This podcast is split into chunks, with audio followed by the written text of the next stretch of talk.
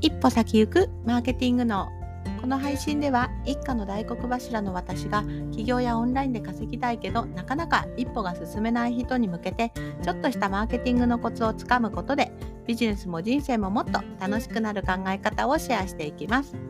こんにちは下坂恵理子です。今日はいかがお過ごしでしょうか？さああのこの土日はちょっと子供と過ごしたあの土日なのであの昨日あれかな配信ちょっとできなかったんですけれども、まあ、そんな日もあるかなみたいな。は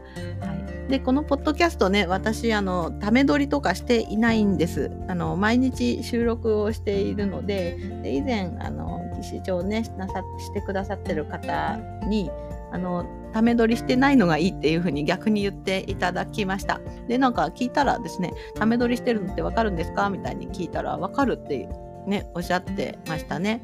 はい、まあでもそう考えるとねうんまあため撮りじゃない良さみたいのをね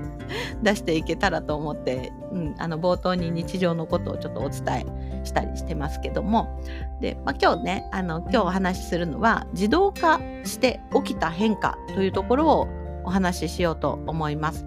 まあでもこれね大元まあ書いてて思ったんですけれどもあの自動化よりうんぬんよりあの自分でビジネスするようになって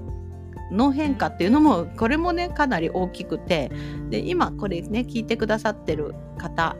はもしかしてまだビジネスに踏み込んでないかもしれませんね。でなんかできたらなって思っている段階かもしれません。なのでまあそういう方にもね是非聞いてもらいたいなと思います。でえっとまあ本当にねたくさん今までと違う概念が来たっていうのが正直なところです。というのはあの人の下で働くのももちろんいいです。あのサラリーマンとかねあの月収いただいて働くスタイルですね。あのまあ大半そうですよね。というか大学私も卒業する時とかね高校もそうですけど就活とかねする時に大体他の企業にあの雇ってもらいましょうみたいな流れじゃないですか。ね、私たちってこう自分でビジネスすることって全く教わってないのでなんか人の下に、ね、働くのが当たり前みたいな、まあ、うん流れで学校を卒業するので、まあ、まさかね自分でビジネスやろうなんて頭もないなかったわけです。でうん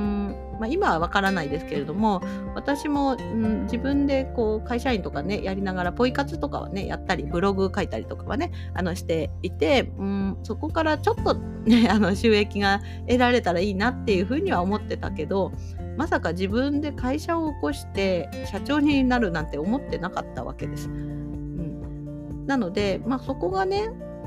すごいハードルなのかなっていうふうにも思っています。で私は以前お話したかもしれないんですけど社長になるぞって言って起業したわけではなくてなんかあの子育て支援ねボランティアでやってたこの団体を何とかしたいみたいな一心でビジネス学び始めたっていうところがきっかけなのであの大元のこれをこう世に出したいからっていうねすごい熱意があったとかではなくてまあ子育て支援に対しては熱意があったんですけれどもあの、まあ、子育てママを救いたいっていうねすごい熱い思いはあったもののなんかまさか自分でね商品サービスを開発してやるっては思っていなかったです。で、うんとまあ、とというわけで、まあ、私は、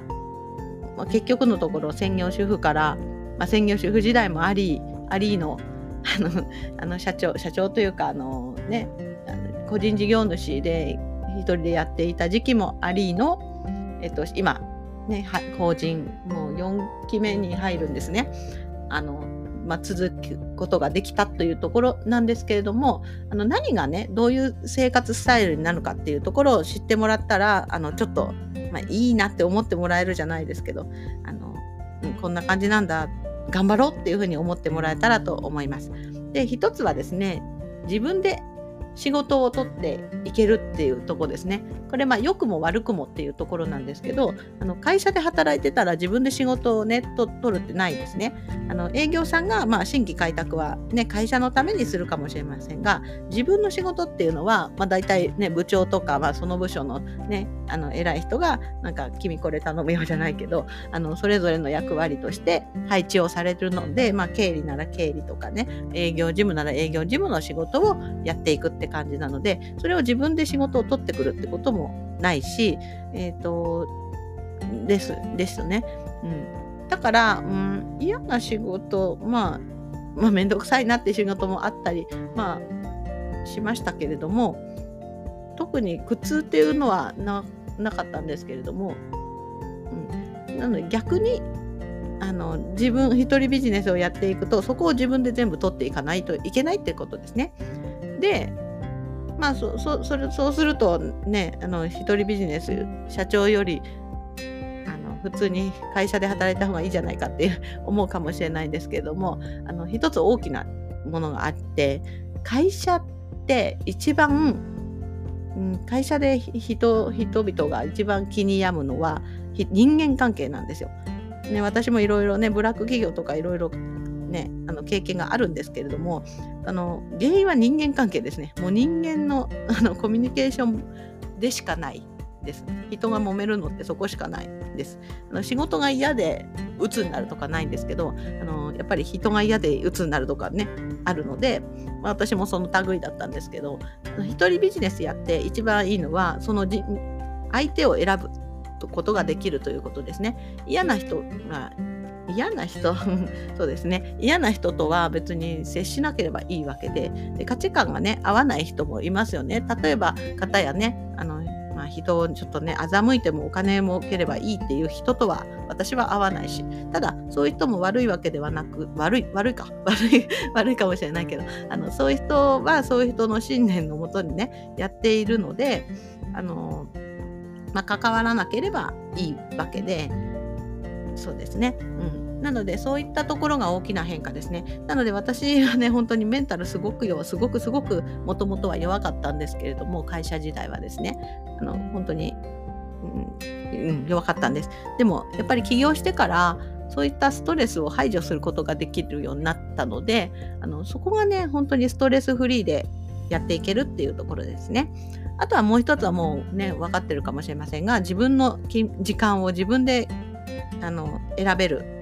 っていうところです。まあね、とにかくね自由なんです自由で私のホームページにも記載してましたが人生は自分で選べるって書い書いてあるんですね。うん、あの本当にね選べるんですよ。ね、なんかねどうしても私たちはこう選べないとか仕方がないとかねここで働かなきゃいけないっていう考えになっちゃうんですけどもそうじゃなくて